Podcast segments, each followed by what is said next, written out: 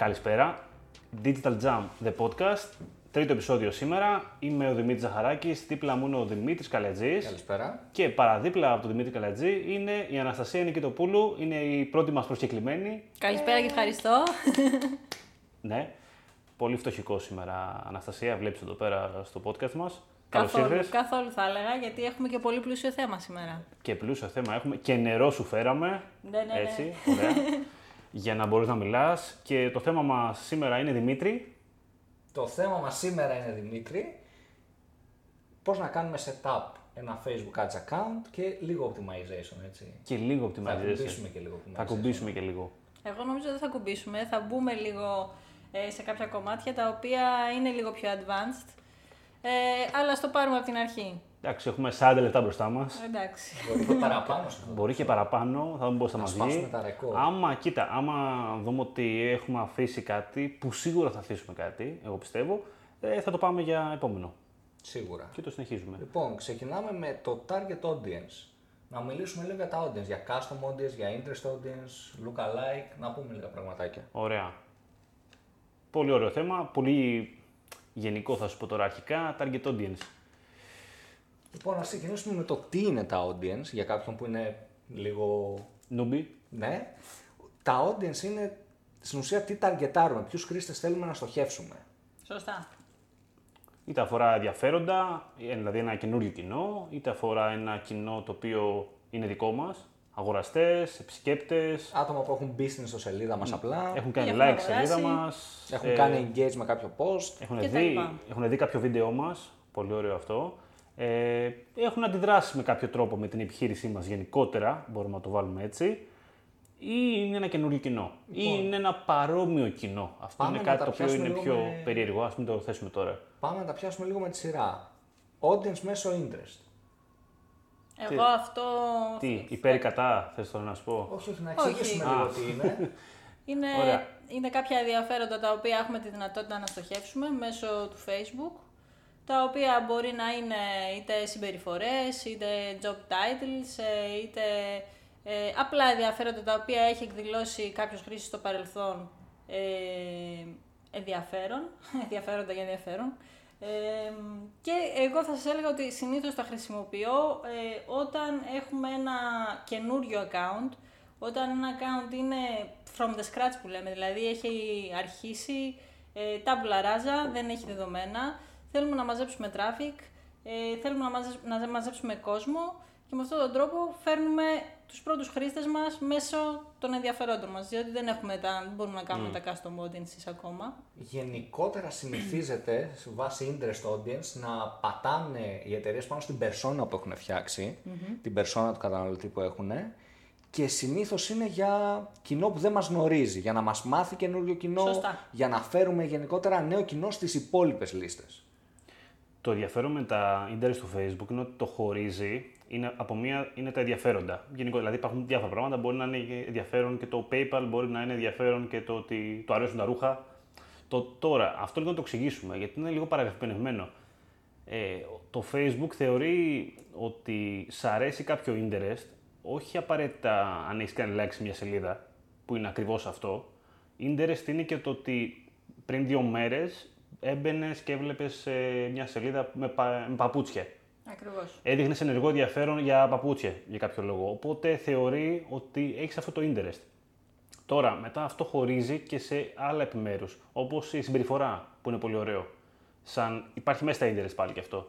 Η συμπεριφορά μπορεί να είναι η συσκευή του χρήστη, μπορεί να είναι οι χρήστες που αλληλεπέδρασαν πρόσφατα με διαφημίσεις, Έτσι. ε, μια άλλη συμπεριφορά δεν μπορώ να θυμηθώ τώρα. Το λειτουργικό του σύστημα, γενικότερα πώς συνδέονται ίσως. Ε, άμα χρησιμοποιούν το Facebook ε, app ή όχι. Ναι, ναι. Έχει πάρα πολλά πράγματα και είναι ωραίο σαν interest. Εμένα μου αρέσει πάρα πολύ γιατί είναι πιο ξεκάθαρο αυτό που επιλέγεις. Έχουμε, Δεν είναι για πολλά πράγματα, αλήθεια είναι. έχουμε και στην Αμερική νομίζω μπορούμε να στοχεύσουμε και βάσει το μισθό που παίρνει. Ναι, ο ναι. χρήστης. Πολύ ενδιαφέρον γι' αυτό. Και άλλο σχετικό τώρα με τα interest, το, που το ξεχωρίζει μέσα. Ναι, τώρα δεν με θυμηθώ. Όχι, όχι, δεν έχει άλλο. Βασικά Είναι αυτά και τα το κυρίως. expansion που μπορείς να κάνεις expand. Ναι, expand και narrow γενικότερα. Όχι, όχι το interest expansion που είναι να κάνεις expand Α, σε sorry, χρήστες ναι. που δεν περιλαμβάνονται στα συγκεκριμένα ενδιαφέροντα, αλλά το Facebook πιστεύει ότι μπορούν να κάνουν conversion και θα είναι φθηνό conversion. Όπως αυτό που θέλω να πω με τον Arrow είναι ότι μπορείς λίγο να. κάποιους χρήστες θεωρώντας ότι το να κάποιον το, το αρέσουν γενικότερα τα ρούχα είναι πάρα πολύ γενικό, ε, μπορείς λίγο να το περιορίσεις. Ότι του αρέσουν τα ρούχα, του αρέσει και η Adidas. Πολύ ενδιαφέρον στα interest που μου αρέσει εμένα για να κάνεις λίγο narrow down το audience είναι το, η επιλογή engage shoppers που είναι όσοι έχουν κάνει τις τελευταίες 30 μέρες, 14 μέρες, δεν θυμάμαι ακριβώς, να μην πω ψέματα, που έχουν κάνει κλικ σε διαφήμιση με shop now call to action. Ναι. Που είναι αρκετά ενδιαφέρον. Αυτό στο Ναι, να ισχύει. κάνεις narrow down ένα audience το οποίο ξέρεις ότι είναι engaged με τις διαφημίσεις, ότι είναι ενδιαφέρον διαφημίσεις. Το οποίο και εγώ το έχω χρησιμοποιήσει ε, και να σου πω ότι μου έχει πάει και πολύ καλά. Γενικώ σε, όλα τα, σε όλους τους λογαριασμούς που έχω χρησιμοποιήσει. Ε, και να προσθέσω και, την, ε, και το στάτους, δηλαδή η οικογενειακή κατάσταση, γονείς με παιδιά κτλ. Μπράβο, ναι. Αυτό ξεχάσαμε. Ε, αρραβωνιασμένοι, παντρεμένοι κτλ. φίλοι, κτλ. φίλοι αντρών που έχουν γενέθλια τις επόμενες 30 μέρες. Α, σωστό. ναι, άνθρωποι που έχουν επέτειο. Σωστό. Αυτό είναι πολύ ωραίο. Γενικότερα με τα γενέθλια έχει πάρα πολλά, από Ναι. ό,τι θυμάμαι. Δεν μπορώ να πω ότι μου έχει δουλέψει ποτέ όσες φορές το έχω μου έχει προσπαθήσει να δουλέψει δοκιμάσω. ποτέ. Εσύ, Ποτέ. Ποτέ. Ναι, οκ. Εντάξει, είναι λίγο βαρύ το ποτέ. Είναι πολύ περίεργο γενικότερα. εντάξει, βέβαια, εντάξει, να μου πεις τώρα πόσοι ασχολούνται να πάρουν και δώρο. Έτσι. Γιατί τώρα βλέπει πόσοι φίλοι σου έχουν γενέθλια, τώρα πόσο καλοί φίλοι σου είναι. Αν και νομίζω ότι βάζει και το closed friends μέσα στην κατηγορία αυτή. Πρέπει να υπάρχει. δηλαδή Από να ό,τι βάλεις. θυμάμαι, υπάρχει. Ε, επειδή υπά... Γι' αυτό και στο Facebook μπορείς να ξεχωρίσεις ε, φίλους σαν closed, ότι είναι πιο κλειστοί, για να μπορείς μετά να χρησιμοποιήσουν ε, στο marketing. Πολύ ωραίο Πανέξυπνο, αυτό. πανέξυπνο. Ναι. Ναι. Ε, νομίζω α, αυτά. κάτι που έχει. Έχουμε Είναι κι κο- άλλο. δεν είναι target audience, αλλά θέλω να το πω. Αλλά επειδή βρίσκεται εκεί πέρα, εντάξει, προφανώς σε ένα adset μπορεί να, εκτός από interest μπορείς να βάλεις και δημογραφικά στοιχεία πολύ απλά, ηλικιακά κτλ. Και φύλο και οκ, τοποθεσία και αυτά. Κάτι που υπάρχει και είναι πολύ ενδιαφέρον, είναι πολύ συγκεκριμένο γενικότερα τα business που το χρησιμοποιείς, είναι το να χρησιμοποιήσει συγκεκριμένο placement το οποίο βαράει λίγο, με- έχει σχέση λίγο με τη συμπεριφορά του χρήστη. Δηλαδή να χτυπήσεις μόνο συσκευές τάδε ή μόνο ε, όσους έχουν λειτουργικό σύστημα Windows, ξέρω εγώ. Ναι, ναι. Ε, αυτό, εντάξει, μας μοιάζει λίγο, εντάξει, τώρα λες, άχρηστο. Αλλά, Έχει νόημα πιστεύω για συγκεκριμένες Ναι. διαφημίσεις. Δηλαδή για application ενδεχομένως, για θήκες κινητών, Ναι. για, για περισσότερο τέτοιου τύπου πραγματάκια. σωστά. Γενικότερα, πιστεύω ότι κάποιο business κάπως μπορεί να βρει έναν τρόπο να το χρησιμοποιήσει. Ε, και σίγουρα, εντάξει, το να κάνεις μια καμπάνια μόνο σε mobile, γενικότερα είναι, μπορεί να έχει νόημα. Έχει γιατί νόημα, το ναι, mobile εννοώ έχει στο νόημα. optimization. Γιατί, Μπορείς να γενικά, δεις- γιατί γενικότερα το mobile έχει νόημα. γι' αυτό. Ενδεχομένως, αν δεν έχεις mobile friendly site, να πας μόνο σε desktop, να πας μόνο σε PC. Ναι, Είναι, οπότε έχει νόημα και για λόγους optimization το συγκεκριμένο, η συγκεκριμένη επιλογή. σωστό. Σωστά. Για πες παρακάτω. Λοιπόν, πάμε τώρα στα custom audience. Custom audience. Εδώ γίνεται χαμός. Γιατί Ναι. δεν ξέρω από τι να ξεκινήσω. Λοιπόν, να ξεκινήσουμε με τα βασικά. Audience με οτιδήποτε έχει να κάνει σε σχέση με τη σελίδα μας και το Instagram page. Αυτούς που έχουν κάνει like, αυτούς που έχουν στείλει μήνυμα, αυτούς που έχουν κάνει engage, αυτούς που έχουν δει βίντεο, το 25% του βίντεο, το 50% του βίντεο, το 90% του βίντεο, το 100% του βίντεο. Και τα λοιπά και τα λοιπά. Αυτά που λέγαμε και πριν. Ναι. Ναι. Πάμε μετά σε site visitors, επισκέπτες της στο σελίδας μας. Πάμε μετά μέσα από το pixel audience. Τώρα εκεί, όταν μπαίνεις σε αυτό το κομμάτι, το να κάνεις custom audience ε, μέσω pixel, οι δυνατότητές σου μπορούν να γίνουν τεράστιες, Ναι. όσο έχεις ένα πολύ καλό pixel κιόλας που τραβάει πάρα πολλά πράγματα, είτε αφορά να, να φέρεις χρήστες από κάποια συγκεκριμένη σελίδα, Ναι, που είδαν Το οποίο είναι το πιο συγκεκριμένα απλό. Προϊόντα, συγκεκριμένη κατηγορία. Ακριβώς, είτε να φέρεις αγοραστές, είτε να φέρεις αγοραστές ενός συγκεκριμένου προϊόντος, είτε να φέρεις αγοραστές οι οποίοι είχαν δει και ένα συγκεκριμένο προϊόν, αλλά δεν το αγόρασαν, ξέρω εγώ. Ε, Αν έχεις Γενικά, φαντασία, Οι συνδυασμοί είναι άπειροι. ναι, το πιο δύσκολο κομμάτι εκεί θα σου έλεγα είναι να σκεφτείς την ιδέα. Η υλοποίηση είναι άπειρη, πραγματικά μπορεί να σκεφτείς τα πάντα, αλλά το θέμα είναι να είναι Να έχεις την κάτι ιδέα. που έχει- σχετίζεται και έχει νόημα για το δικό σου business που τρέχεις, έτσι.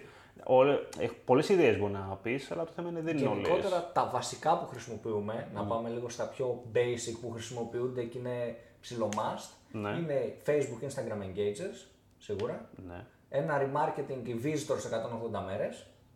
Εντάξει, μην το περιορίζεις τώρα σε μέρε. Αναλόγως.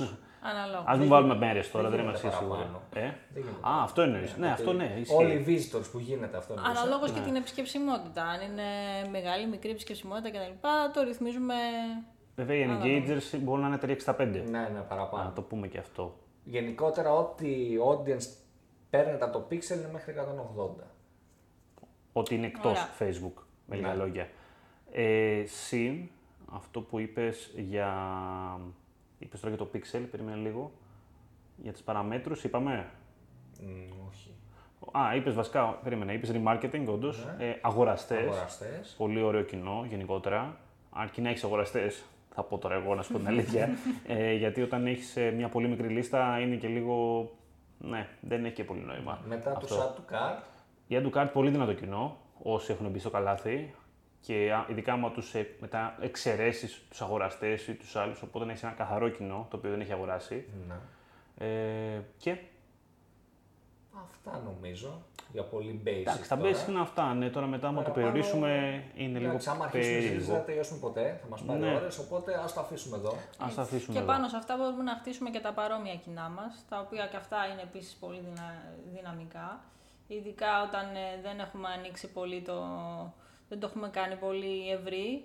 Το έχουμε δηλαδή γύρω στο 2-3% και μας βρίσκει κοινό το οποίο έχει παρόμοιο προφίλ Μπράβο. με τους επισκέπτες μας. Με Αναστασία, τους, λίγο να το εξηγήσουμε τώρα Λίγο αυτό. να το Τι πάμε από κάνει. την αρχή. Το Τι look- είναι το παρόμοιο κοινό; Παρόμοιο κοινό, look-alike audience, το οποίο του δίνεις μια συγκεκριμένη πηγή, ένα κοινό που έχεις ήδη, στη δικιά μας περίπτωση, και προσπαθεί να σου βρει από μια, βάζει και μια γεωγραφική περιοχή, δεν είναι έτσι χήμα, ε, παρόμοιους ανθρώπους με αυτούς που τους έχει δώσεις ήδη. Δηλαδή, άμα του δώσεις τους αγοραστές σου, προσπαθεί να δει τι είναι οι αγοραστές σου, τι άνθρωποι είναι, τι ενδιαφέροντα έχουν, Ακριβώς. Οπότε πάει να βρει παρόμοιους και να σου δημιουργήσει μια καινούργια λίστα. Τώρα αυτό είναι λίγο και μ, επιλέγεις το ποσοστό του πόσο της εκατό θέλεις να είναι Πόσο μεγάλο αυτό το 100 κοινό. της χώρας. Της χώρας. Μπράβο. Επιλέγουμε δηλαδή κατά τη δημιουργία του lookalike τη χώρα που θέλουμε. Μπορούμε παραδείγματος χάρη, αν θέλουμε να κάνουμε επέκταση, να είναι οι αγοραστές μας Έλληνες και να επιλέξουμε το 1, 2, 3, 5 έως 10% γίνεται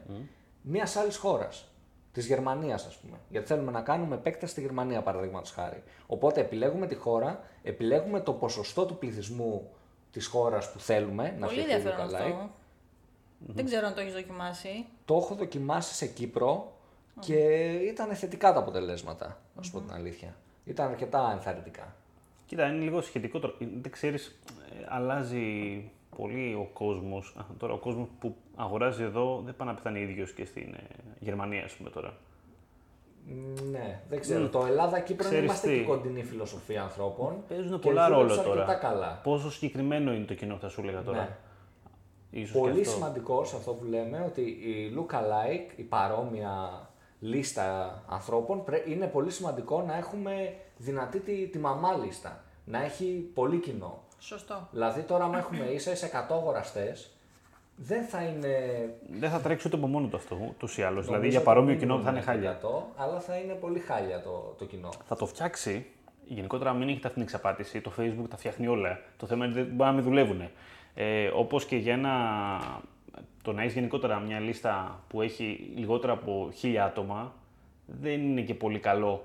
Δεν έχει δεδομένα, ούτε Ναι. να τρέξει ένα remarketing θα είναι εύκολο, γιατί θα, δεν θα μπορεί να φιλτράρει μετά. Εσύ του δίνεις χίλια άτομα και του λες: Κάνε μου, φέρω μου conversion. Πού να κάτσεις να ψάξεις πρακτικά Δύσκολο. τώρα, τι να ψάξεις, απλά δείξω σε όλους. Η λύση αυτή είναι. Ε, Επίσης, πολύ καλό η Lookalike που έχει βγει πρόσφατα. πρόσφατα. Έχει 6 μήνες, μπορεί και παραπάνω. Κατάλογος. Ε, είναι μέσα από τον κατάλογο Lookalike αγορασμένο συγκεκριμένων προϊόντων product set Ναι, και ε, η value based Lookalike. ναι, ισχύει. Που είναι πολύ ωραίο πάρα αυτό. πολύ δυνατό, πρακτικά τραβάει μέσα από το pixel του stop των αγοραστών μας. Αυτό βέβαια θέλει πολλούς αγοραστές σίγουρα. Δηλαδή θέλει, Ναι. Θέλει data. θέλει στο σελίδα μας να έχει αρκετές αγορές την ημέρα. Θέλει το pixel να τραβάει value σίγουρα. Και μας βγάζει τους stop αγοραστές το, και μας κάνει look-alike κοινό των καλύτερων αγοραστών μας. Που πάει πάρα πολύ καλά. Και επίσης πολύ καλά τελευταία πηγαίνει το lookalike 5% σε traffic. Άμα θέλουμε να τρέξουμε καμπάνια σε objective traffic, πάει πολύ καλά το 5%. Μας φέρνει φτηνό κλικ και για traffic καμπάνια που την έχω δοκιμάσει σε διάφορους λογαριασμούς φέρνει και καλές αγορές. Συμφωνώ. Το έχεις κάνει και εσύ ένα. Το έχω κάνει και εγώ αυτό, ναι. Νομίζω όταν πρώτο ήρθα στην εταιρεία το είχαμε συζητήσει. Ναι. Δηλαδή στο είχα προτείνει, δεν θυμάμαι, μου το έχεις προτείνει Α, κάτι. έτσι θα Το είχα προτείνει Τώρα το εγώ, προτείνεις αλλά Αναστασία. έκανε ότι δεν το θυμάται. Εντάξει, Έτσι τώρα είναι Εντάξει, Αναστασία. αυτά δεν θα τα πούμε στον αέρα, αλλά εντάξει. λοιπόν, ε, κάτι άλλο που θέλω να προσθέσω όσον Α, για αφορά πες. τα κοινά γενικότερα ε, είναι να φροντίζουμε να αποφεύγουμε το overlap. Πολύ, Πολύ ωραίο. Σημαντικά. Όταν, ειδικά όταν έχουμε πολλές ομάδες μέσα στις, ε, στις καμπάνιες μας, που είναι και το ιδανικό, έτσι, σε ένα καλωστημένο account, να έχουμε πολλές ομάδες, να έχουμε structure καλό, να έχουμε πολλές διαφημίσεις και να τρέχει υγιέστατα. Ε, πρέπει να φροντίσουμε να μην έχουν οι ομάδες μας ίδια κοινά. Γιατί αυτό πέφτει το ένα πάνω στο άλλο, συγκρούονται και έτσι μπλοκάρει ο αλγόριθμος, ε, φουντώνει και... Εκτός άμα το κάνουν εσκεμμένα. Τι εννοείς; Υπάρχει η περίπτωση το να θέλεις να το κάνεις εσκεμμένα να το ένα να πέφτει πάνω στο άλλο. Γιατί να το κάνεις αυτό. Έτσι. Γιατί Θέλεις, είναι- να το, θέλεις τον ίδιο άνθρωπο να τον βαρέσεις και με conversion και με reach. Πιστεύω ότι μία διαφήμιση δεν είναι αρκετή. Ή έχω πολύ budget και θέλω να το χαλάσω. Αυτό δεν το είχα σκεφτεί, να σα πω την αλήθεια, αλλά μέσα από συνομιλίες και τα λοιπά με Facebook, Ναι, γενικότερα, κοίτα, Είναι ισχύει αυτό το που λες, δεν σου σύστημα. λέω, ισχύει τώρα, αλλά εντάξει, σου λέω ότι κάποιος θα μας πει Γενικότερα τώρα σε- στα comments ότι παιδιά σιγά, εγώ τα έχω τρέξει τα ίδια κοινά με πέντε διαφορετικούς στόχους και μια χαρά είμαι, σου πει, δεν, είναι- δεν είναι όχι, τίποτα. φυσικά μπορούν να τρέξουν και ειδικά και σε καλά accounts μπορούν να τρέξουν μια χαρά. Το θέμα ποιο είναι, το θέμα είναι ότι αν γίνεται συνέχεια αυτό και αν γίνεται σε, όλα τα, σε όλες τις ομάδες, ε, τότε δεν είναι το ιδανικό.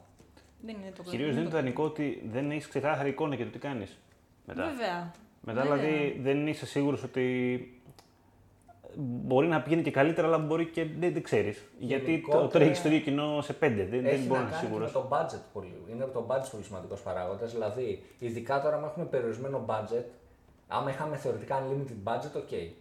Μπορούσες να το κάνεις να πεις αυτούς που μπήκαν στο site μου τις τελευταίες 10 μέρες, θέλω να σου πάω συνέχεια. Με 10 διαφορετικές διαφημίσεις μέχρι να αγοράσουν. Βάρα. Ναι, χτύπα. Τώρα στο περιορισμένο budget ε, δεν γίνεται αυτό. Δηλαδή πρέπει να το προσέξουμε αρκετά το overlap.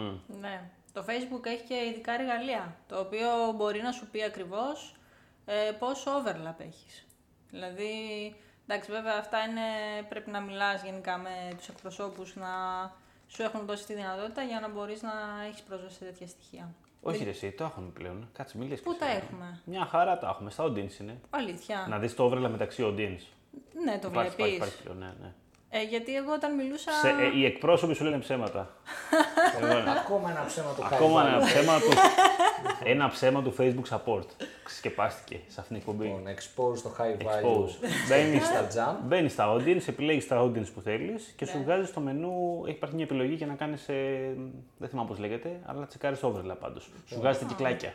Να και κάτι που έμαθα Σου βγάζει λίγο. εικονι- εντάξει, Το βλέπεις λίγο να γραφική δούμε. απεικόνηση.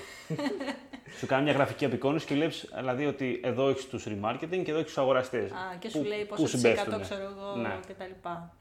Αυτό, για πάμε παρακάτω. Λοιπόν, πάμε τώρα είναι το bit strategy, επόμενο. Έχουμε conversion, το οποίο μπορεί να σημαίνει πολλά πράγματα γενικότερα. Μόνο και μόνο που το Έχουμε λέμε το έτσι. κλασικό που Μπορεί να είναι σημαίνει τα το- πάντα. Που είναι το αυτόματο, το lowest cost, Ναι. που είναι by default είναι αυτή η επιλογη Έχουμε μετά το cost cap, target cost, Target, ναι. Αυτά. target ROAS, Και bit cap. ναι, το cost cap. Ναι. Όχι, άλλο το cost cap, άλλο το bit cap, άλλο Ναι. το. Ναι, ναι, είναι τρία. Και Ε, απλά δεν target τα βλέπεις ROAS. και τα τρία μερικές φορές γι' Και αυτό. target ROAS. Αυτό, τέσσερα. Εγώ το Target ROAS μετά δεν το έχω δει στο Facebook, δεν ξέρω που το έχετε δει. Εμείς το έχουμε δει. Μάλιστα. Το έχουμε δει. Εντάξει. Πρέπει για να ανοίξει το target ROAS πρέπει να υπάρχουν ε, κα- αρκετά transaction στο Α, λογαριασμό μάλιστα. Και πρέπει να υπάρχει και το value, να τραβάει το pixel value για να μπορεί να καταλάβει το ROAS στο Facebook προφανώς. Ναι, ναι.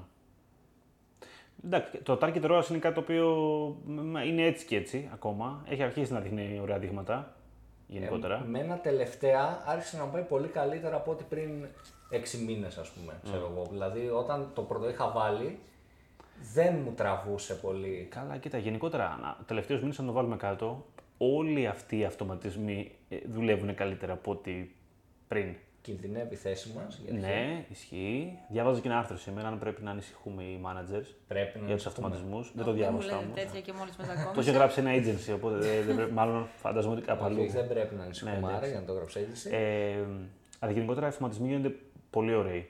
Έχουν βελτιωθεί πάρα πολύ. Απλά εντάξει, όσο και να βελτιωθεί ο αυτοματισμός, ε, ο ανθρώπινος παράγοντας ε, παίζει ένα ρόλο τώρα για το ποιος θα πάρει την απόφαση, ναι, τι, ναι, σίγουρα, σίγουρα. τι αυτοματισμό θα χρησιμοποιήσει στο τέλος και τι θα βάλεις εκεί μέσα. Ακόμα τι- και η αλλαγή των αυτοματισμών, η αλλαγή των λεκτικών είναι πράγμα που πρέπει να γίνεται Ναι, οπότε χεράτα. να το πρέπει πούμε να έτσι. κρίνει ένας άνθρωπος. Σωστό.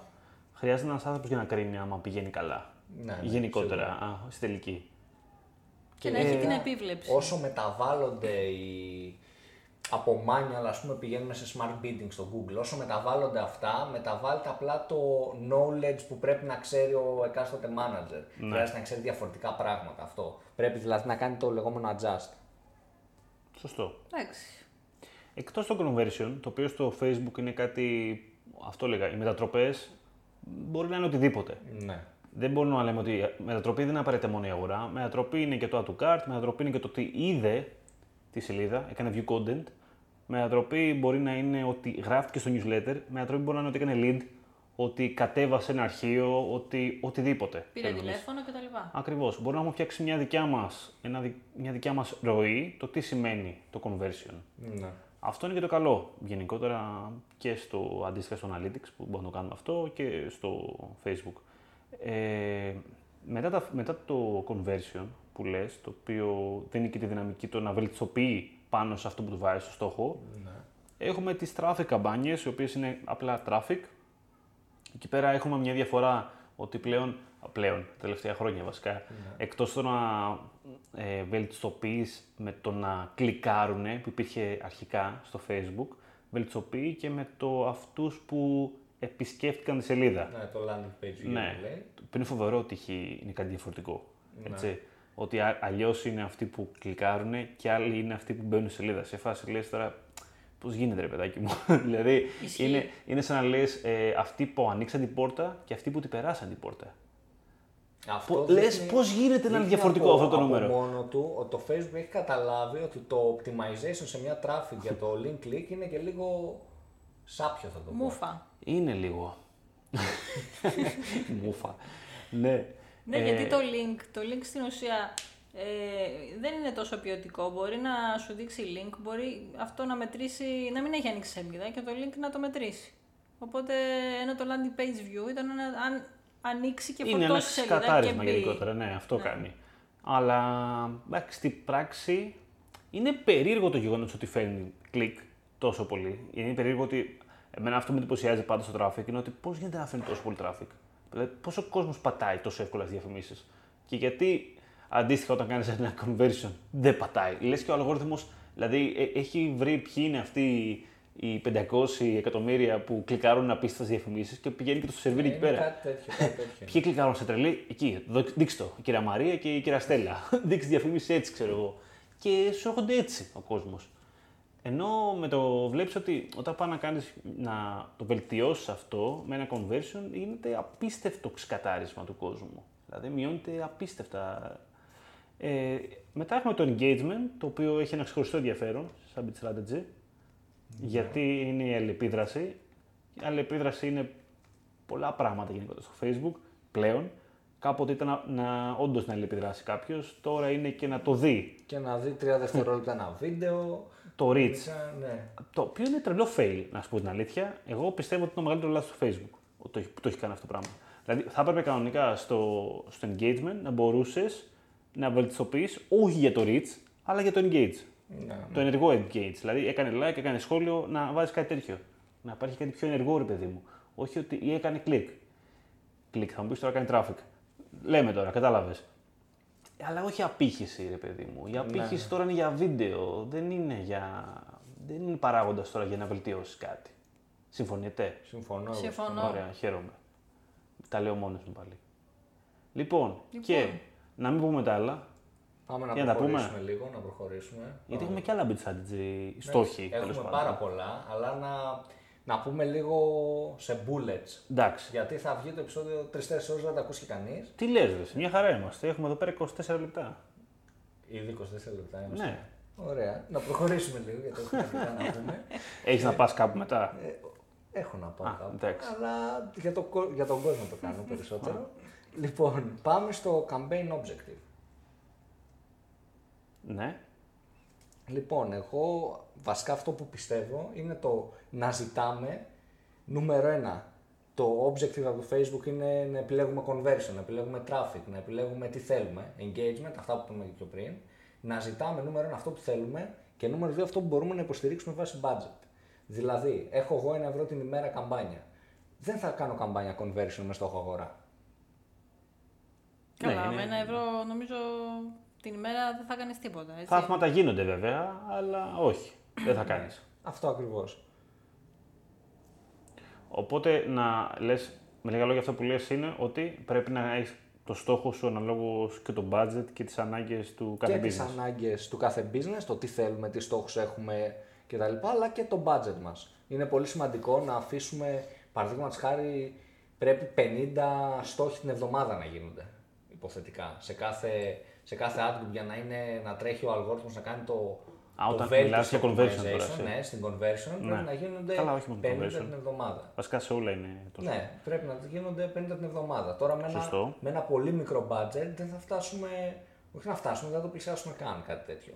Οπότε στην ουσία χάνουμε το optimization που μπορεί να κάνει από μόνο το Facebook. Τη βελτιστοποίηση, το να το δείχνεις σε άτομα που είναι πιο πιθανό να ολοκληρώσει το στόχο που έχουμε βάλει. Και μπαίνουμε σε hardcore performance. ναι. Αν έχεις 3 ευρώ τη βδομάδα, ξέρω εγώ, είσαι λίγο. Στενά. Ναι, καμικάζεις βασικά, αλλά εντάξει. Θα προχωρήσουμε; να προχωρήσουμε. Λοιπόν, πάμε τώρα στο conversion window. Conversion window. Λοιπόν, το παράθυρο μετατροπής, το λέω και στα ελληνικά εγώ, έτσι για να καταλαβαίνουμε, είναι μια επιλογή που σου δίνει το Facebook το να του πεις για το πώς θες να βελτιστοποιεί το conversion ή, κα- ή το adset που έχεις φτιάξει conversion, έτσι, για αγορές, ας πούμε τώρα, να γίνει πιο εύκολο.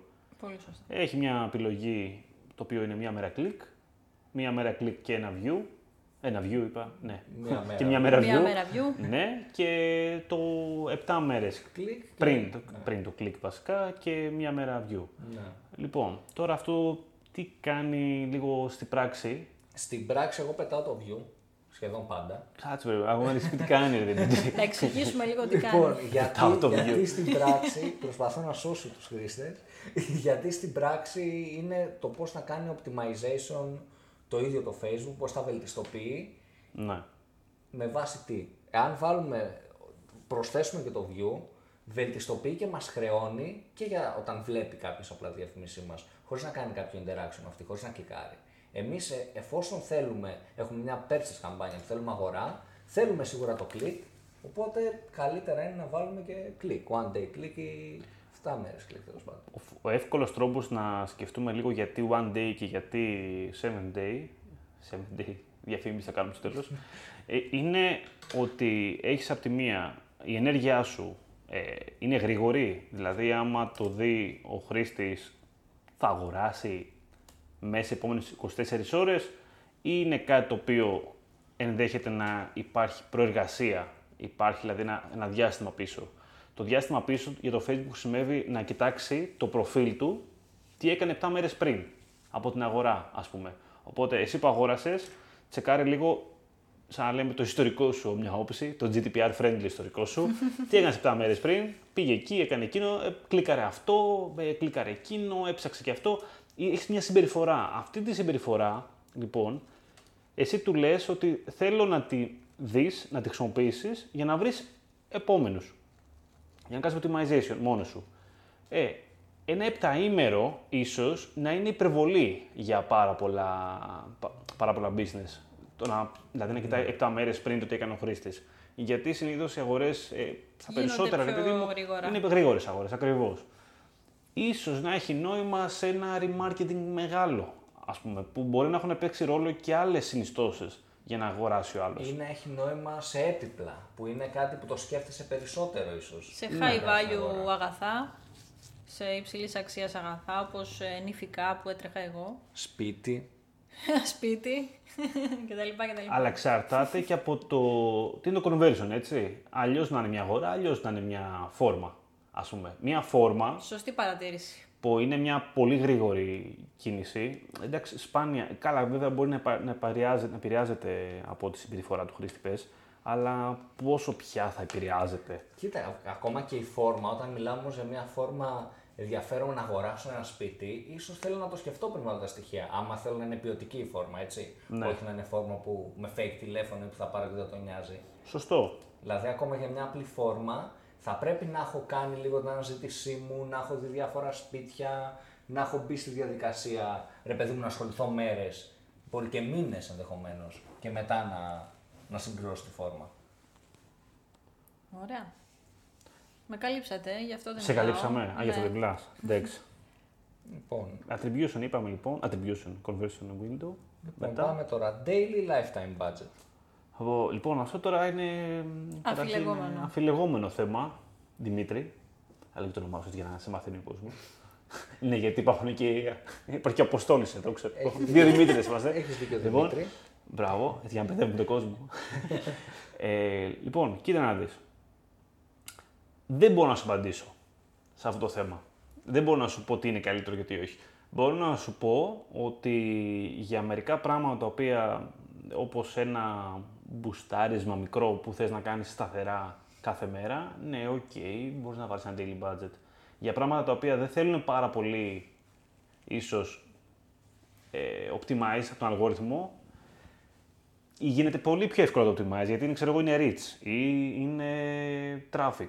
Να. Μα, λέγαμε πριν, σου φαίνει, να, σκατούρα έτσι, το traffic. Έρχονται, περιμένουν απ' έξω. Μόνο ότι βάζει, μόνο την ενεργοποίηση μπαίνουν μέσα όλοι. Ε, αυτό, εντάξει, βελτιστοποιείται γρήγορα. Τώρα, αν έχεις, να, να κάνεις μια conversion όμως, χωρίς να έχεις αλγόριθμο, ε, pixel, το οποίο καταγράφει και έχει ιστορικό και γενικότερα έχει, κατάλαβες, έχει data Και ενδεχομένως για να να δουλέψει. έχει πολύ budget. Ενδεχομένως ναι. Εντάξει, ναι, αλήθεια. Daily budget τώρα με κάτω από 5 ευρώ conversion. Α, για, για όχι conversion τώρα για. Κοίτα, μπορεί να είναι και conversion τώρα αλήθεια για newsletter, ας πούμε. Εκεί εντάξει, τρένο, μια χαρά. Ναι, μπορεί να είναι πολύ εύκολο, όντως. Αλλά για πράγματα τα οποία λίγο δυσκολεύει, είναι μια απόφαση αγορά, καινούριο κοινό σε αγορά, ε, είναι λίγο δύσκολο, ρε Δεν παιδάκι. θα μου τρέξει, τώρα. παιδιά, εντάξει. Το ξέρουμε όλοι Θα εκ πείρας τρέξει, αλλά δεν, Δεν θα πουλήσει, δεν θα- είναι πολύ- δεν του δίνεις τον αέρα να αυτό. Ναι, δεν αναπνεύσει. θα κυλήσει αυτό ακριβώς. Ε, το οποίο όμως θα σου πω τώρα ότι ναι, και daily budget θα δεις να τρέχει conversion μια χαρά, αρκεί όμως να έχει ένα πολύ καλό ιστορικό, ο αλγόριθμος να έχει πάρει πλούσιο data γενικότερα από τους χρήστες και να μπορεί να, να δουλέψει αυτό το πράγμα. Και να μπορεί μια να χαρά θα πάει. υποστηρίξει το budget. Και μια Πολύ χαρά θα σημαντικό, πάει. ναι. Δεν είναι, δηλαδή, στη τελική, εγώ πιστεύω ότι το daily το αγαπάει και το Facebook γιατί παίρνει πιο πολύ χρήμα. Και τελευταία, Έτσι. το βλέπω να πηγαίνει καλύτερα τελευταία το daily budget. Σαν να έχει βελτιωθεί. Εγώ τώρα daily Αυτό, έβαζα. ξέρεις τι, δεν είμαι σίγουρος αν έχει βελτιωθεί ή έχουν βελτιωθεί η ιστορικότητα των λογαριασμών Και δουλεύει νομίζουμε για- ότι και έχει νομίζουμε ότι έχει βελτιωθεί. Και είναι την άλλη στιγμή, θα σου πούνε οι συνάδελφοι άλλοι, ότι με έχει τρελάνει το daily budget, ξέρω εγώ, δεν μπορώ και τέτοια. Αλλά ναι, συγκλίνω και εγώ ότι έχει λίγο βελτιωθεί. Έτσι πιστεύω. Έχεις και καλύτερο έλεγχο κάθε μέρα με το daily budget. Εντάξει, να λέμε και αυτά. Δηλαδή, μπορείς να ελέγχεις καθημερινά τι σου τρώει. Αυτό είναι όμως σε λίγο δίκοπο μαχαίρι, θα σου πω τώρα. Έχεις έλεγχο, αλλά τι θα γίνει τη μέρα το οποίο μπορεί να γίνει χαμός, αλλά θα τελειώσει το budget στο μεσημέρι. Εννοείς ότι Και το έχεις μια lifetime- ευκαιρία να ξέρω εγώ, έχεις εκτός ένα διήμερο. Θα σου πω τώρα εγώ. Έτσι. Ναι. Μια ενέργεια τριήμερη, ας πούμε. Ε, ναι, και τι θα σου φάει. Και στο τρώει, έχεις βάλει ξέρω εγώ, Daily. daily. Πες Ναι, ότι και έχω τελειώνει daily. νωρίς. Θα μου πεις τώρα αυτό μπορεί να γίνει βέβαια και στο lifetime. Και αντίστοιχα και το lifetime μπορεί να σου τελειώσει όλο το budget τις πρώτες μέρες και μετά να μην έχεις. Αλλά συνήθως το κάνει balance. Ναι, Περίμενε κάπως το λίγο, στο balance daily δεν γίνεται balance, γιατί έχω Ε, υπόψη ε, ότι γίνεται και εκεί προσπαθεί. κάποιο αλφα τέτοιο. Το οποίο ούτε αυτό όμως είναι. Είδες τώρα, αυτό με το balance πόσο λάθος όμως είναι. Γιατί το γεγονός ότι λες τώρα εσύ, εντάξει, έχω 10 ευρώ να κάψω και, δε, και λες, εντάξει, έχει κάψει μόνο 5.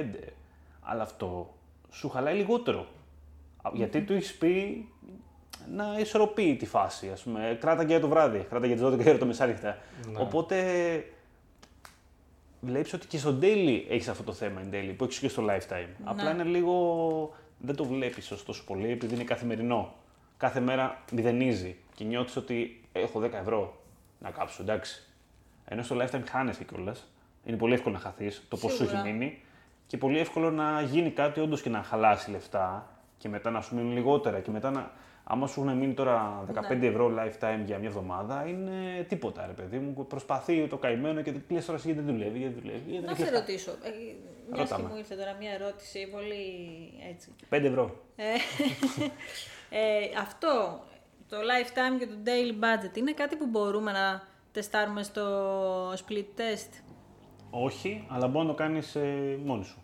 Μόνη μου να κάνω Αλλά από τα την άλλη. πειράματά μου. Ναι. Ναι, κοίτα, το- ταυτόχρονα δεν μπορείς να το κάνεις Γιατί θα έχεις αυτό που λέγεις πριν. Overlap. Α, όντως. Ωραία, οκ. Εντάξει, θα το κάνουμε μόνοι μας τότε, Δημήτρη.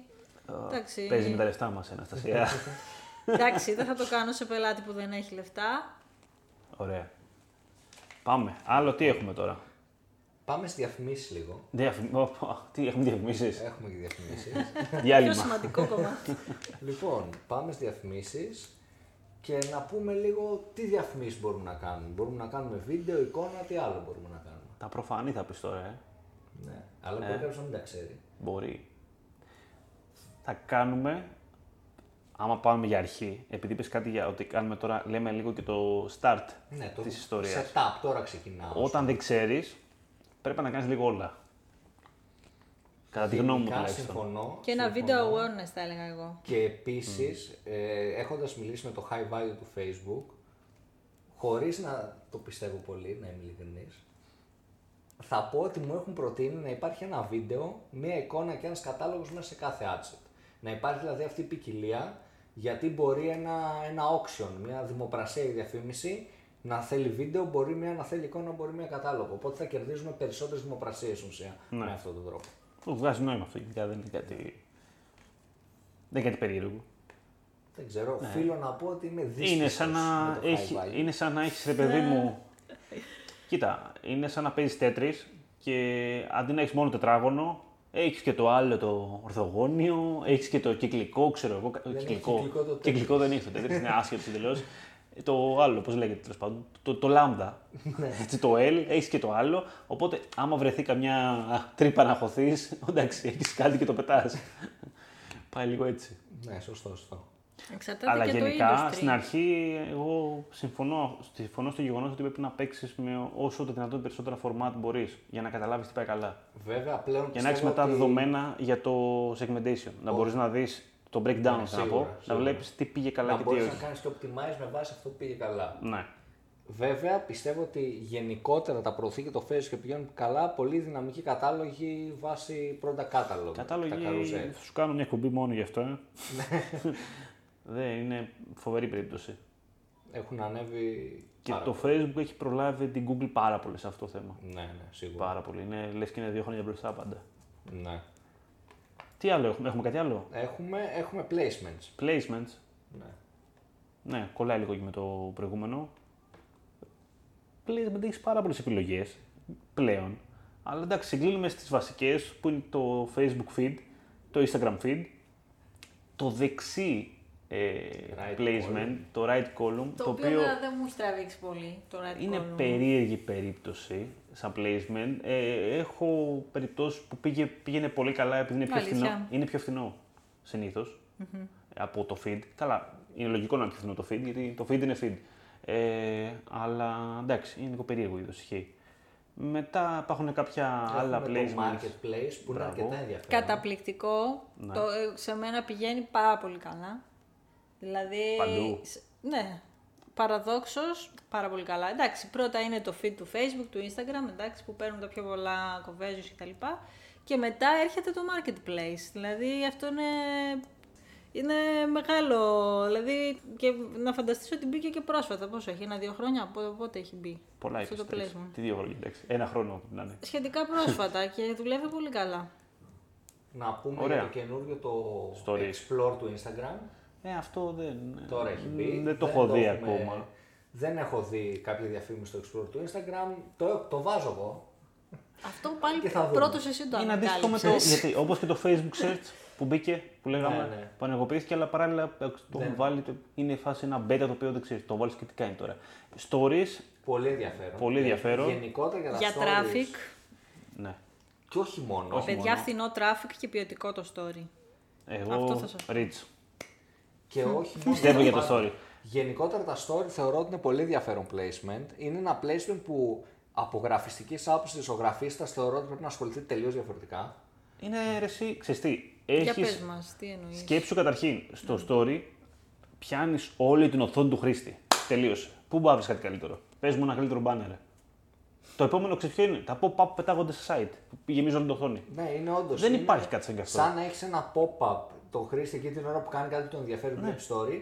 Και ε, αυτό που είπαμε με τα γραφιστικά που είναι πολύ σημαντικό, εάν καταφέρεις το γραφιστικό να μην κάνει μπαμ ότι δεν είναι Instagram story, που είναι πολύ σημαντικό, να φαίνεται και λίγο, να φέρνει και λίγο native, γιατί εάν έχεις ένα γραφιστικό που είναι τελείως άκυρο με την πλατφόρμα του Instagram που δεν ταιριάζει με αυτό που ο χρήστης βλέπει, έβλεπε πιο πριν στα story, δυστυχώς θα είναι αυτόματος skip, θα σε περάσει αυτόματα.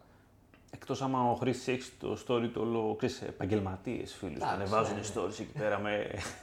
Μό- Μόνο αυτό. Ναι, ναι. Γενικότερα θέλει προσοχή, είναι τελείως διαφορετικό placement από τα υπόλοιπα. Θέλει να φαίνεται λίγο native. Θεωρώ ότι η κίνηση και ο ήχος είναι πολύ σημαντικός στο να έχουμε, να έχουμε μουσική. Βίντεο, πολύ Ενδεχομένως καλό. να μιλάει, να είναι βίντεο, το story είναι πολύ σημαντικό, να έχει κίνηση στο GIF, να έχει μια απλή κίνηση. Και branding κάνεις με το story, δηλαδή πετυχαίνεις πολλά πράγματα με το story.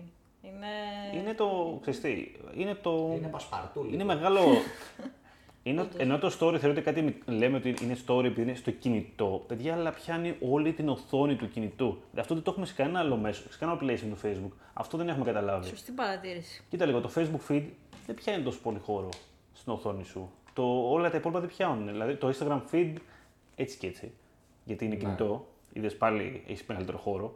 Αλλά το story, σαν το story δεν το έχεις πουθενά αυτό το πράγμα. Και γι' αυτό κάνω και τα Facebook stories τώρα. Και γι' αυτό έχουμε και τα Messenger stories, το οποίο δεν έχω καταλάβει τι Είναι φάση. το ίδιο νομίζω. Δεν- Απλά το δεν Facebook. έχω να σου πω, καταλάβει άμα το τρέχουν Fa- κιόλας. Το Facebook story το βλέπεις από το Facebook πάνω που τα προωθούν τώρα που τα έχουν βάλει πάνω πάνω στο feed. Το Ναι. Messenger story το βλέπεις από το Messenger. Αλλά είναι τα ίδια stories στην ουσία. ναι. Ναι.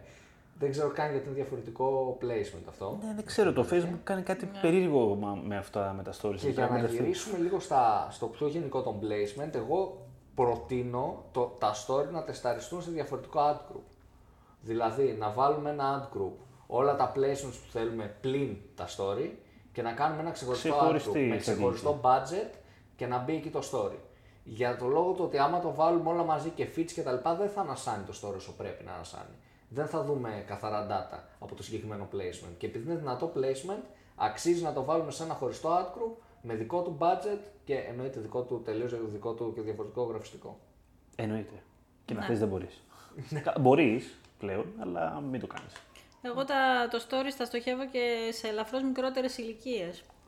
Δεν ξέρω αν έχει νόημα αυτό. Πείτε και εσείς τη γνώμη σας. Έτσι και έτσι. Είναι πιο θεωρώ χωρί ότι σε μικρότερε ηλικίες. είναι, αλλά εντάξει και πλέον. Εντάξει, πόσο μικρές εννοείς. Δηλαδή πλέον και στα 35. Μέχρι 40. 40, Α, δηλαδή- εντάξει, έτσι όπως το πες. Θεωρώ ότι ας πούμε πάνω από 40 δεν υπάρχει και τόσο μεγάλο κοινό για Ε, αυτό. δεν μπορεί και να μην τα ανοίγει καν. εντάξει, Δεν, οπότε... δεν ξέρω αν ε, ξέρουν οι πενηντάριδες ή οι είναι και πενηντάρες το swipe γυναίκες. Μια χαρά Το ξέρουν. swipe Θα σου πω τώρα εγώ. Πιστεύω ότι μια χαρά ξέρουν. Ναι. Ναι, ε, λόγω, ξέρεις, ε, Έχουμε celebrities δει και ότι- τέτοια ναι, ναι, παρακολουθούν. Αλλά ναι, Σήμερα εντάξει. ένας πελάτης που είχαμε στο γραφείο μου έλεγε ότι οι μαμάδες δεν ξέρουν να ψωνίσουν. Οι μαμάδες. Πόσο μάλλον οι πενηντάρες που μπορεί να είναι και γιαγιάδες, δεν ξέρω. Δηλαδή παρατήρησε στη, στη χρήση ότι δεν μπορούν οι 35-40 να ψωνίσουν, έχουν δυσκολία. Ναι, και πάρα πολλές πούμε θα ψωνίσουν από μήνυμα στο Σου Facebook, κάνει το εντύπωση βλέπω και γιατί εγώ. εσύ είσαι κάθε μέρα στο digital. Οπότε δεν μπορείς να το πιστέψεις. Εντάξει, την πιστεύω. Έχουμε άλλο. Λοιπόν, Πάμε στο έχουμε επόμενο. άλλο. Έχουμε A- κι άλλο. A-B testing. Έχουμε 10 Πω, σήμερα. κάτσε ρε Δημήτρη, τι A-B testing; Τώρα. A-B testing. Ξενυχτήσουμε εδώ πέρα, δεν θα φύγουμε ποτέ. Τι A-B testing; Τελειώνουμε, τελειώνουμε. Τελειώνουμε. Δύο ακόμα μείνανε. A-B testing. A-B testing στο copy, A-B testing στο γραφιστικό, A-B testing στα placements. A-B testing Το A-B, παντού. το A-B testing είναι η απάντηση στην ερώτηση να το κάνω έτσι ή έτσι. Κάντε και τα δύο. Κάντε και τα δύο, ρε παιδί. Πες μου. μας, Δημήτρη, Μπορείς, πώς κάνουμε έχεις A-B λεφτά, testing όμως, κάντε. για να ξέρει και ο κόσμος. Γενικότερα A-B testing μπορούμε να κάνουμε με την επιλογή από το Facebook μας δίνει, το να τεστάρουμε. Το split test εννοείς Ναι, δηλαδή. ναι. και μπορούμε να κάνουμε και μόνοι μας. Πρακτικά A-B testing τι είναι στην ουσία; Άμα βάλουμε μια διαφήμιση ίδια με την άλλη με ένα διαφορετικό variation. Μπορεί αυτό το διαφορετικό variation να είναι στο copy, Σωστά. μπορεί να είναι στην εικόνα, μπορεί να είναι στο placement. Σωστό. Οπότε στην ουσία μπορούμε να κάνουμε και μόνοι μας το A-B testing. Δεν χρειάζεται μέσα από το Facebook το, που, έχει, που έχει βγάλει την επιλογή. Παιδιά, αυτό χρειάζεται και ένα γενναιόδωρο budget και να σας πω εδώ όταν είχα μιλήσει με το high value ε, ότι θέλει τουλάχιστον 80 ευρώ την ημέρα για να τρέξει καλά και για να έχει μια στατιστική σημαντικότητα, έτσι. Δηλαδή τα αποτελέσματα που θα πάρουμε να είναι όντως, ε, να έχουν βαρύτητα. Διαφορετικά δεν έχει νόημα να το κάνουμε. Τώρα να βάλουμε σε 10 ευρώ για να κάνουμε split test, καλύτερα να μην το κάνουμε. Εντάξει, γενικότερα σε όλο οτιδήποτε έχει δεδομένα και χρειάζεται να κάνεις ανάλυση, το βέλτιστο θα είναι να έχεις αρκετά δεδομένα για να γίνει και η ανάλυση καλύτερη. Ω, θέλει και budget. Θέλει και budget. Ναι, για, Αυτό- να έχεις, για να έχεις αρκετά δεδομένα θα έχεις Σοκ. μεγαλύτερο budget, οπότε πάει... Εντάξει. Σοκ, παιδιά, η ανάλυση δεδομένων χρειάζεται δεδομένα. Πρώτη- το ακούσατε από εδώ. Λοιπόν, Διαδώστε tra- το. Trademark Digital Jam. Διαδώστε το. Άμα το γράψετε εσείς πρέπει να βάλετε ότι το ακούσετε εδώ. Ναι, έτσι μπράβο. Ωραία. Λοιπόν, πάμε στο τελευταίο για σήμερα, που είναι το breakdown. Μ' αρέσει ότι τσαλακώνεις το χαρτί. δηλαδή, Τσαλακώνω τα- για τα- να τα ακουστεί, ακούει- να ακουστεί ότι έχουμε σημειώσει. Ότι έχουμε χαρτί. Αυτό καταλαβαίνει ο κόσμος. Ότι δεν έχουμε τάμπλετ, λάπτοπ, κινητά εδώ πέρα. Τα γράφουμε σε χαρτί. Low budget εκπομπή. ναι. Λοιπόν, breakdown, το οποίο δεν θυμάμαι πώς λέγεται στα ελληνικά. Δεν ξέρω καν αν λέγεται στα ελληνικά. Breakdown. Υπάρχει σίγουρα Κατηγοριοποίηση. Κάποια γελία μετάφραση τα έχουν βρει στο Facebook, η οποία δεν βγάζει κανένα νόημα. Breakdown. Λοιπόν, Το breakdown είναι, είναι και μενού, πρακτικά, όταν βλέπεις το, τις καμπάνιες σου και τα, ads, και τα ads, το οποίο σε βοηθάει πάρα πολύ να κάνεις ένα... Πώς το πεις τώρα αυτό... Μ, να σπάσεις αναλόγως με, με το, αυτό που θέλεις το, τη διαφήμισή σου. Δηλαδή, θέλω να κάνω ένα breakdown στα ηλικιακά κοινά. Να δω αυτή τη διαφήμιση αναλόγως με τα ηλικιακά κοινά. Πώς πήγε; Ποιος, ποιο κοινό έκανε αγορά ή έκανε reach ή έκανε clicks; ή ποιο φίλο; Ή ποιο placement; Πολύ σημαντικό με το placement, γιατί έτσι μπορείς να καταλάβεις Ποια που χώρα; λέγαμε στην αρχή, ποια χώρα, ποια περιοχή. Και το καινούριο, σχετικά καινούριο, είναι πιο προϊόν, πιο product ID. Πολύ ενδιαφέρον. Αυτό είναι πολύ ενδιαφέρον. Το αφήνουμε και το Dynamic Σωστό. Ads σε ένα επόμενο Σε ένα επεισόδιο. άλλο επεισόδιο. Μπορούμε να κάνουμε, σου έχω πει, ολόκληρο επεισόδιο γι' αυτά. Ε, πιο προϊόν δηλαδή, κλικάρανε και φέρε αγορά. Αυτό είναι φοβερό έτσι, σαν δυνατότητα. Δεν το έχουμε συνειδητοποιήσει ακόμα. Breakdown γενικότερα πάρα πολύ σημαντικό στο performance. Να δεις τι πήγε καλά ακριβώς σε μια καμπάνια. Γιατί πάνω σε αυτό θα βασιστείς για τις επόμενες κινήσεις σου. Οπότε είναι πολύ σημαντικό το breakdown. Ενδεχομένως για το optimization είναι τα πιο σημαντικά πράγματα. Ναι, μα έτσι αλλιώς Μπορεί να κάνεις performance σε αυτό, να σου πω την αλήθεια Ναι, τώρα. ναι, αυτό Έτσι, ακριβώς. Και είναι αλλιώς- πολύ σημαντικό για τη συνέχεια της καμπάνιας μας. Ναι. Δηλαδή το να μπορέσουμε στην ουσία να κάνουμε λίγο narrow down, να μειώσουμε το audience. Ωραία λοιπόν και πάμε τώρα. Τα είπαμε πάρα πολύ καλά πιστεύω. Κάναμε εκτενή συζήτηση σε αυτό. Γενικότερα το κακό με το podcast είναι ότι δεν έχουμε μια οθόνη να σας δείξουμε πράγματα. Άμα είχαμε τη δυνατότητα να δείξουμε λίγο την πλατφόρμα, θα ήταν και πιο κατατοπιστικό για κάποιον που δεν ξέρει καθόλου. Τώρα κάποιος που ενδεχομένως δεν ξέρει καθόλου καθόλου από τον Ads Manager, από Μπορεί τον και να το Business έχει κλείσει το Manager, επεισόδιο ναι, από το μπορεί, να, δεκάλεπτο. μπορεί να έχει χάσει λίγο την μπάλα. Σωστό. Σωστό. Αλλά εντάξει, παρόλα αυτά, άμα έτσι έχει λίγο ασχοληθεί, πιστεύω ε, θα τσιμπήσει κάτι και θα το αξιοποιήσει. Ωραία, πάμε τώρα στο app της εβδομάδας. Σήμερα δεν έχουμε νέα. Στο tool της εβδομάδας. Οπ, έχεις δίκιο. Tool της εβδομάδας. Δεν έχουμε νέα σήμερα, ας πούμε. Γιατί υπάρχουν και νέα γενικά. Κάτι Περίεργο, συγκλονιστικό. αλλά δεν υπάρχουν νέα στο digital. Ναι, με- πφ, περίεργο πράγμα. Εντάξει, δηλαδή κάτι πολύ σημαντικό να σας πούμε δεν μου βγήκε τώρα. Πέρα από το dating site app που θα φτιάξει, το dating app που θα κάνει Α, το το άκουσα κι Facebook. εγώ. Το οποίο Απίστευτο, ε. δεν Έχω ξέρω. μπει ήδη με proc server σαν Αμερική και έχω κατεβάσει το application. Αλήθεια. όχι, ρε, όχι. Πρέπει να δούμε πώς θα το χρησιμοποιήσουμε αυτό διαφημιστικά. Δεν έχω παραμικρή ιδέα. Θα είναι πολύ ενδιαφέρον διαφημιστικά πάντως. Και για, για αρκετούς πελάτες έχω σκεφτεί πράγματα, αλλά ας πάμε λίγο στο tool. Άστο γιατί έχουμε τώρα. πάρει πολύ Λοιπόν. ώρα. Άλλο επεισόδιο, υποσχόμαστε, όταν βγει και στην Ελλάδα θα γίνει πολλή ανάλυση για το dating app. Το tool της εβδομάδας Ε, εγώ έχω ένα συγκεκριμένο, αλλά γενικότερα υπάρχουν, θα βρείτε πολλά παρόμοια η αλήθεια είναι με αυτό που θα σας πω. Αυτό που θα σας βάλω και στο link από κάτω είναι το πιο που μου φάνηκε ok. Είναι το What the Font. Θα το βρείτε σε πολλές παραλλαγές η αλήθεια είναι. Αυτό δημιουργεί μια δυσκολία στο να καταλάβεις ποιο είναι το αυθεντικό, αλλά δεν έχει σημασία. Το What the Font είναι ένα app, ας πούμε, site κυρίως, το οποίο του δίνεις μια εικόνα που έχεις βρει εσύ, μια εικόνα που έχει ένα, ε, μια γραμματοσυρά η οποία σε αρέσει πάρα πολύ. Να το πούμε πιο λαϊκά για να το καταλάβει ο κόσμος. Είδες ένα μπάνερ που σου άρεσε και θες να το κλέψεις και εσύ λίγο τη γραμματοσυρά. Θες να κλέψεις τη γραμματοσυρά. Και έχεις πάει στο κεφάλι σου, Και ποια δεν τη γραμματοσυρά είναι αυτή. Και ο γραφίστη σου λέει, πες μου ποια είναι, να τη βρω. Ωραία. Μπαίνεις εκεί πέρα, σκανάρει την εικόνα, βρίσκει το κείμενο που θέλεις και σου κάνει μια αναζήτηση, ένα reverse engineer που λένε. Σωστά δεν το λέω. Έτσι το λένε οι μάστορες. Μπράβο. Και σου βρίσκει παρόμοια, ε, παρόμοιες γραμματοσυρές ή την ίδια μερικές φορές με αυτή που του έχεις βάλει. Πολύ ενδιαφέρον. Είναι πολύ ενδιαφέρον για να κλέψεις γενικότερα πράγματα, που αυτός είναι ο σκοπός στο digital έτσι και αλλιώς, να κλέψεις κλέψεις. πολύ καλές ιδέες. Έτσι. Τι, όχι; Ηθικός σε βρισκό. Ε, πολύ ηθικός. στο digital κλέβουμε γενικά. Παιδιά, έτσι είναι η ζωή. Καλά, ναι, παρθενογέννηση δεν γίνεται Δεν πουθενά, υπάρχει. σίγουρα. Ο- Άμα κλέβεις, πάει να πει ότι κάτι καλό έκανε ο άλλος. Οπότε να το θεωρούμε ότι είναι καλό. Έτσι. Πολύ σωστό. Σωστός. Έτσι, ναι. Είναι σαν να συμφωνούμε με την ιδέα του. Πολύ καλή ιδέα, τι κλέβω. Λοιπόν, οπότε αυτό ήταν το tool της εβδομάδας. Αυτό ήταν, λοιπόν, ήταν το Digital Jam Podcast. Ήμουνα ο Δημήτρης Ζαχαράκης, ήταν ο Δημήτρης Καλατζής, ήταν η Αναστασία Νικητοπούλου μαζί μας. Και ευχαριστώ που με καλέσατε. Δεν θα ξανάρθει ποτέ. Όχι, εντάξει, πλάκα κάνω.